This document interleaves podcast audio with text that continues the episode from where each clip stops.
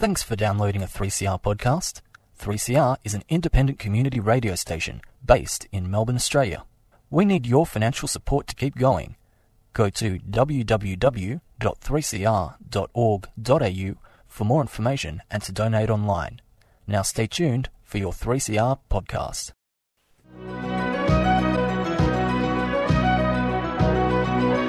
Welcome to another edition of Alternative News brought to you by Andrew Irving from the Campaign for International Cooperation and Disarmament. Welcome to the summer break repeats of the best of alternative news from 2015. This week we welcome again Hannah Middleton from the Anti Bases Coalition in New South Wales, in Sydney. Hannah, welcome again to Alternative News and Community Radio 3CR. Thanks, Andrew. Hannah, I understand that there's 34,000 troops involved from not only the United States and Japan, but also New Zealand and Singapore. What is the theme of this war games? Uh, is the object to practice offensive or defensive? Is it for any particular type of coordinated armed conflict? Well, you have to remember that Talisman Sabre is really one of the biggest military exercises in the world. And a large amount of different activity takes place. Marines and special forces were storming beaches in Darwin. So that was deliberately offensive. There are a large number of ships which are involved, which are in the Arafura Sea off Western Australia. So you've got that off Western Australia, you go around to Darwin, and then you come round to Shoalwater Bay in Queensland, where there are also amphibious landings. There is practicing bombing of some of the islands. It's not a defensive exercise. It's an exercise which practices invading. But more important than that, the exercise is intended, and this is what the government and the military say, it is intended to increase interoperability. Now, that horrible jargon word means essentially that Australians and now the Japanese, the New Zealanders, the Singaporeans learn to work with American equipment and take American orders. Interoperability means that the Australians and the Americans can operate together. But what it really means is that Australian forces train to become an arm of the American military. They can use American equipment, they can take American orders, it's all seamless. So that's really what Talisman Sabre is about, and it's something that they themselves stress year after year. They're largely learning to fight together with the Americans in charge in whatever latest idiocy, criminality they get involved in. Of course, Snowden was a defence contractor, and one of the, or a number of the scandals that he exposed was the fact that they were using the intelligence that they were collecting for commercial espionage. So it's fairly clear that there's a lot more than just defence involved in the material that's being collected. Oh, I think we've known that actually before Snowden's revelations, although he's given us a, a lot more hard evidence of it. The Americans have always spied on their allies for commercial advantage in negotiations.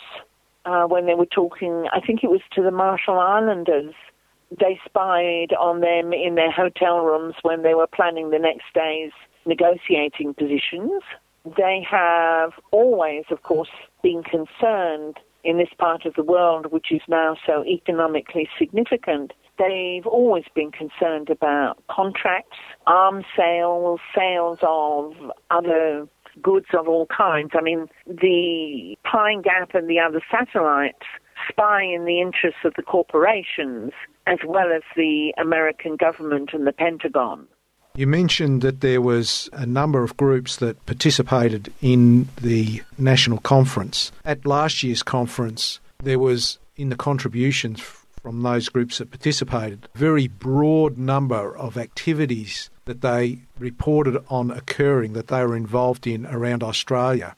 At this conference, was there a similar number of diverse peace activities that uh, these groups were involved in? Well, you have to understand two things.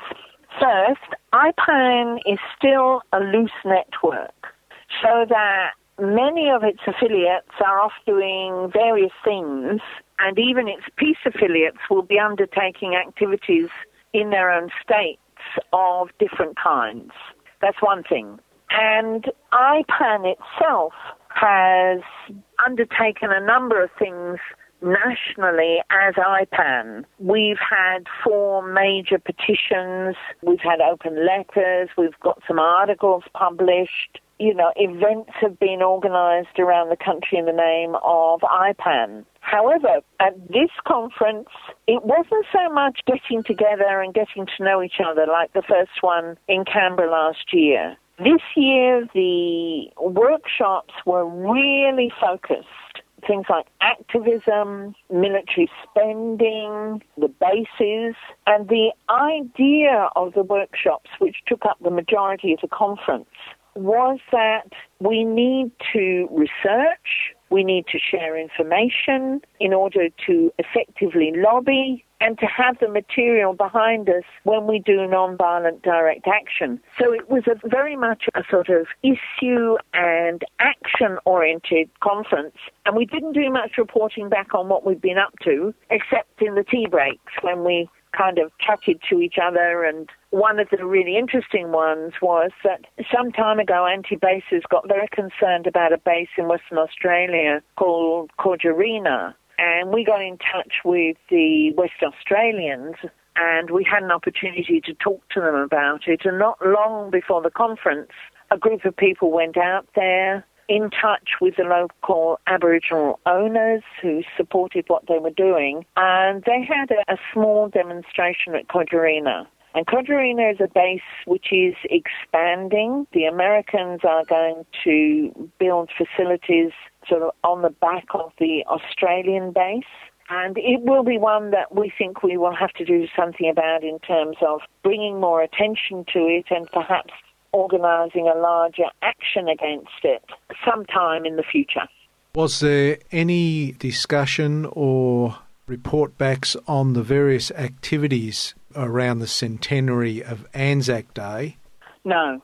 It was it was very interesting that it was very different from the first one.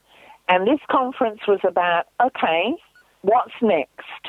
Where do we prioritize? What do we do and how do we do it best? It was a very determined, united, forward looking conference. Uh, the night before the conference, there was a public forum, Dangerous Allies. I'm just wondering what the nature of that event was and how successful it was and what was presented at that public forum. Well, Dangerous Allies, of course, is taken from Malcolm Fraser's book about the United States being a dangerous ally. The speakers were Professor Richard Tanter from the Nautilus Institute, who's been a co-author of the recent material on Pine Gap, the massive expansion in, of its role and the implications of the corporatization of Pine Gap. So Professor Tanter spoke about the bases. Senator Scott Ludlam spoke, and Professor Kozue Akibayashi, who's the international president of the Women's International League for Peace and Freedom. Basically, it was, I think, for many people, an information session. It was held in a, a large hall, which was crammed with people, and there were a lot of questions afterwards Another significant anniversary is coming up, and there's been some comment in the last week on it. Um, that's the 50th anniversary of the uh, adoption of the ANZUS Treaty with the United States. And it's been discussed in terms of whether Australia is obliged to support the United States in any action against China Was this discussed at the conference, or has there been any discussion about this anniversary in regards to some uh, actions?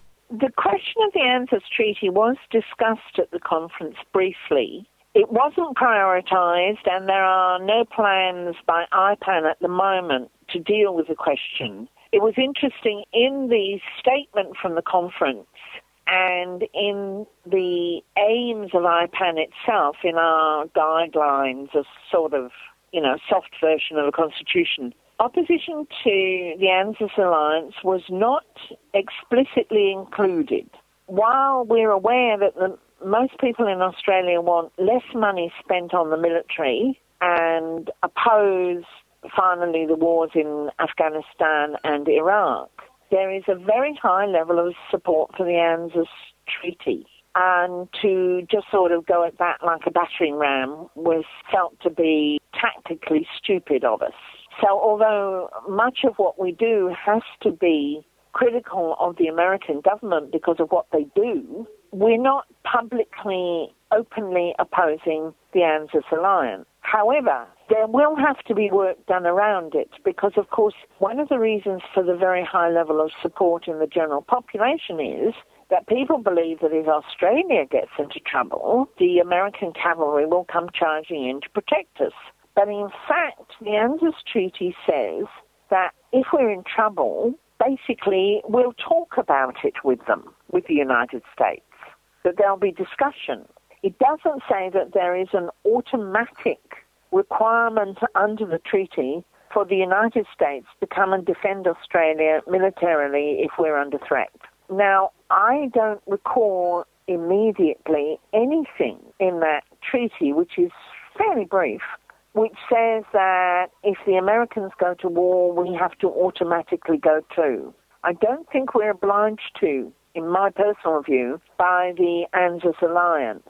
But the political leaders we have, particularly in the Liberal Party, but also in the Labor Party, politically committed to supporting America militarily. And that means that if the Americans did provoke a conflict, there is a clear danger that we might get involved too who know how much our economy now depends on trade with China and investment from China, and therefore see any possibility of going to war with China as absolute lunacy. But whether those forces would be strong enough together with the people of Australia saying we don't want yet another war, whether that would be strong enough and effective enough to stop the government putting troops out to and submarines and seagoing vessels and planes, mostly stationed in, in Western Australia, of course, sending those to support the Americans, they might well do that. And that could create a, for Australia, the most tragic situation. Hannah, we're coming up to a very significant anniversary, the 70th anniversary of the dropping nuclear atomic bombs on Hiroshima and Nagasaki. Uh, in Melbourne, the CICD and some other peace groups are organising events for this anniversary. We'll be presenting a exhibition of historical and recent material, an exhibition at the Victorian Trades Hall. Also, MAPWA will be showing a movie that rarely been seen, a production produced in Japan with a number of citizens from Hiroshima. Um, it's a, a, movie that's recently been rediscovered. Uh, will be showing that. Um, I understand that in Sydney that you will also be uh, having a number of events for uh, the 70th anniversary. Maybe you could uh, indicate what that is. Sure. We're having two events actually on the anniversary on Thursday, August the 6th. We're going to have a candlelight procession through the city and also with a memorial to Aboriginal fighters who have fallen. At the end of that march, we will go to a public meeting we have the wonderful actress Rebecca Gilling reading poetry. We have the trade union choir. Uh, we'll have speakers and the political consul from the Japanese Consulate General in Sydney will also be coming along to that. We're putting those two things together because we think to focus on that day because it's such a an appalling anniversary in a way it's important to sort of have those activities together and have a certain in- intensity on the day. Okay, well, thank you once again, Hannah, for coming along and talking to us today. I hope that we can uh, talk to you again on another occasion. I'd be more than happy to, Andrew. Thank you. Thank you for listening to Community Radio 3CR, brought to you by the Campaign for International Cooperation and Disarmament. I am Andrew Irving, looking forward to your company next week.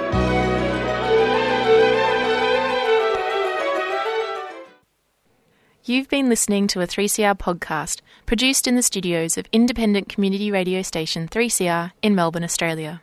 For more information, go to allthews.3cr.org.au.